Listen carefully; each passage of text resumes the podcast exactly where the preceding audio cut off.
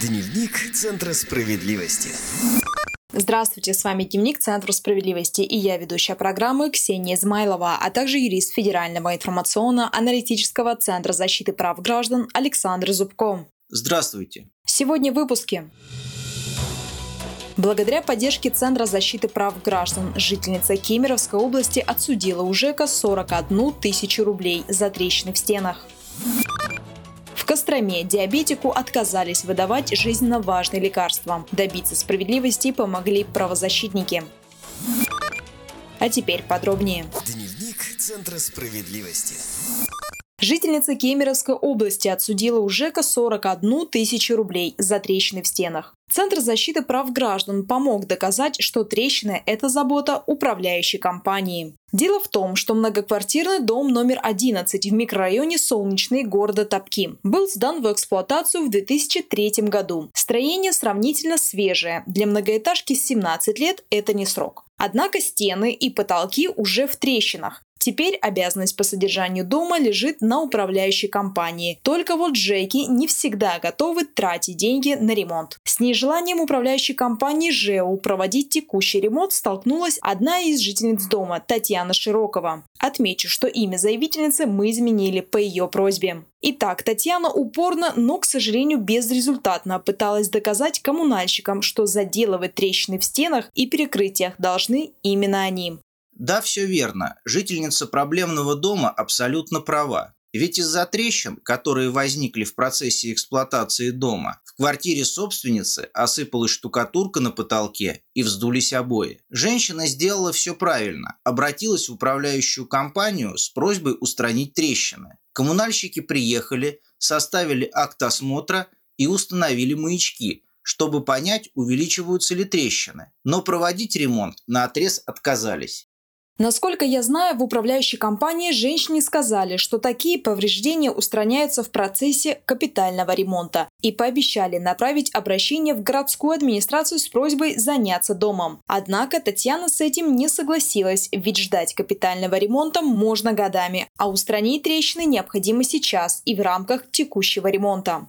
Да, и с мнением жительницы согласились наши специалисты Кемеровского центра защиты прав граждан, куда женщина обратилась за помощью. Напомню, согласно пункту 2 правил, утвержденных постановлением правительства номер 491, несущие стены, плиты перекрытий входят в состав общего имущества, а значит, их ремонт – ответственность управляющей компании. По мере появления повреждений управляющая компания обязана проводить текущий ремонт за счет средств, собранных по строке «Содержание и ремонт жилья». Правозащитники рекомендовали собственнице провести независимую экспертизу для установления причин образования трещин и определения стоимости ущерба, а на основании экспертного заключения в суде потребовать от управляющей организации компенсации. Суд принял во внимание экспертное мнение, по которому трещины образовались в процессе эксплуатации дома, а значит, устранить их должна была управляющая компания. Так как обратного коммунальщики не доказали, Топкинский городской суд обязал УКЖУ выплатить собственнице 41 тысячу рублей на ремонт в квартире, штраф за отказ устранять недостатки добровольно, компенсацию морального вреда и расходы на проведение экспертизы. Александр, можете по пунктам рассказать, что делать, если на стенах многоквартирного дома появились трещины? Да, конечно. Во-первых, необходимо обратиться в управляющую компанию с просьбой провести осмотр трещин и установить причину их возникновения. Во-вторых, по итогу осмотра должен быть составлен соответствующий акт. Управляющая компания обязана установить маячки для наблюдения за трещинами. Если трещины стабильные, в соответствии с постановлением Госстрой Российской Федерации от 27 сентября 2003 года номер 170 об утверждении правил и норм технической эксплуатации жилищного фонда, управляющая компания обязана провести восстановительные работы и устранить недостатки. А если трещины продолжают увеличиваться, управляющая компания может обратиться в администрацию с просьбой проведения капитального ремонта. И третье. Если ЖЭК бездействует, жалуйтесь в жилищную инспекцию. Если управляющая компания не соглашается с собственником в оценке повреждений, необходимо провести независимую экспертизу. на основании экспертного заключения о нарушении условий проживания в квартире подать на управляющую компанию в суд.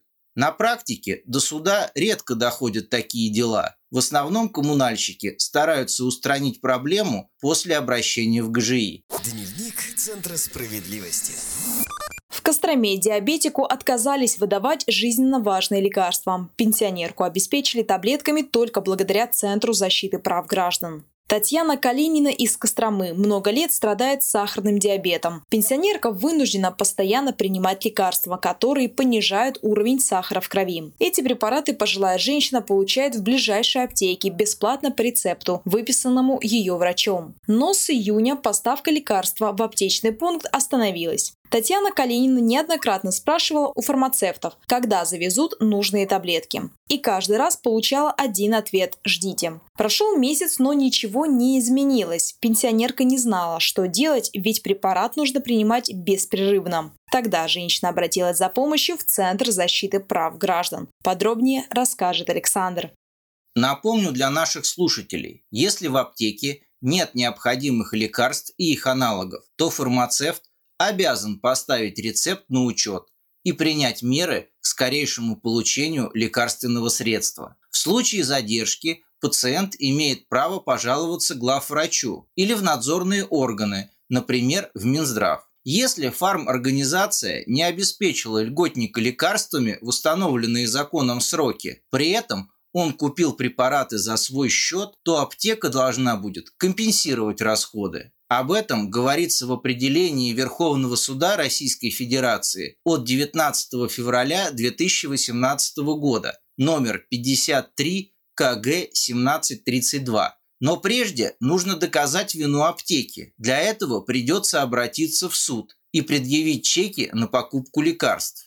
Чтобы помочь заявительнице, наши правозащитники помогли направить депутатский запрос в Департамент здравоохранения Костромской области от депутата «Справедливой России» Дмитрия Бодрина. В запросе депутат попросил разобраться в ситуации. В ведомстве ответили, что уже закупили партию препарата-аналога и скоро он появится в аптеках. Судиться с аптекой не пришлось. Татьяна Калинина уже получила запасы необходимого лекарства.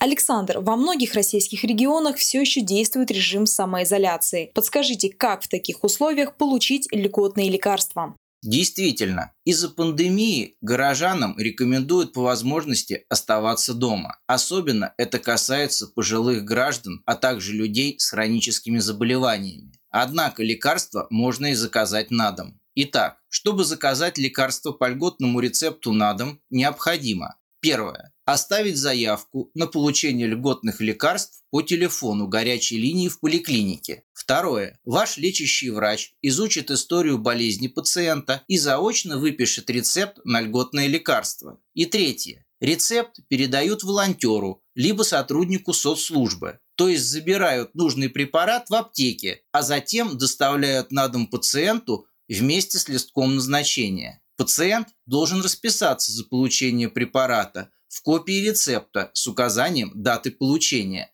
Если помощь не пришла, позвоните на горячую линию по коронавирусу 8 800 2112. Насколько я знаю, в России разрешили дистанционную торговлю лекарствами. Да, вы правы. Об этом говорится в указе номер 187 президента Российской Федерации Владимира Путина, который он подписал 17 марта 2020 года. Теперь заказать доставку необходимых лекарств на дом можно через интернет, в онлайн-аптеках или специальных интернет-сервисах, соответствующей лицензии. Но это касается только безрецептурных препаратов. А что делать, если нужно получить рецептурное лекарство? Если вы находитесь на самоизоляции, обратитесь к своему лечащему врачу в поликлинику. После подтверждения диагноза вам выпишут рецепт в электронном виде и пришлют его на электронную почту. О возможности выписывать электронные рецепты говорится в приказе Минздрава Российской Федерации от 14 января 2019 года номер 4Н. По такому принципу получать в аптеке лекарственные препараты по рецепту могут, например, родственники, знакомые или волонтеры. Если вы находитесь на карантине, вызывайте врача на дом. После осмотра он выпишет рецепт на необходимое лекарство. Поликлиника обязана обеспечить вас нужным препаратом. Лекарство должно быть доставлено на дом сотрудниками соцслужбы или волонтерами. Покидать дом для самостоятельного приобретения лекарства находящимся на карантине гражданам строго запрещено. Спасибо, Александр. Я напоминаю, с нами был юрист Федерального информационно-аналитического Центра защиты прав граждан Александр Зубко. Всего доброго. Напомню, сегодня приемные Центров защиты прав граждан работают удаленно в 73 регионах России. По всем вопросам можно обращаться по телефону 8 800 755 5577. Горячая линия работает с 9 утра до 6 часов вечера по московскому времени. Слушать новые выпуски нашей программы, а также узнать массу другой полезной информации можно в эфире Справедливого радио. Следите за нашими выпусками в прямом эфире на сайте домсовет.тв. Находите подкасты Справедливого радио в социальных сетях или скачайте одноименное мобильное приложение на свой смартфон из официального магазина приложений. А у меня на этом все. С вами была Ксения Измайлова. Вы слушали программу «Дневник Центров справедливости». До скорой встречи. Дневник Центра справедливости.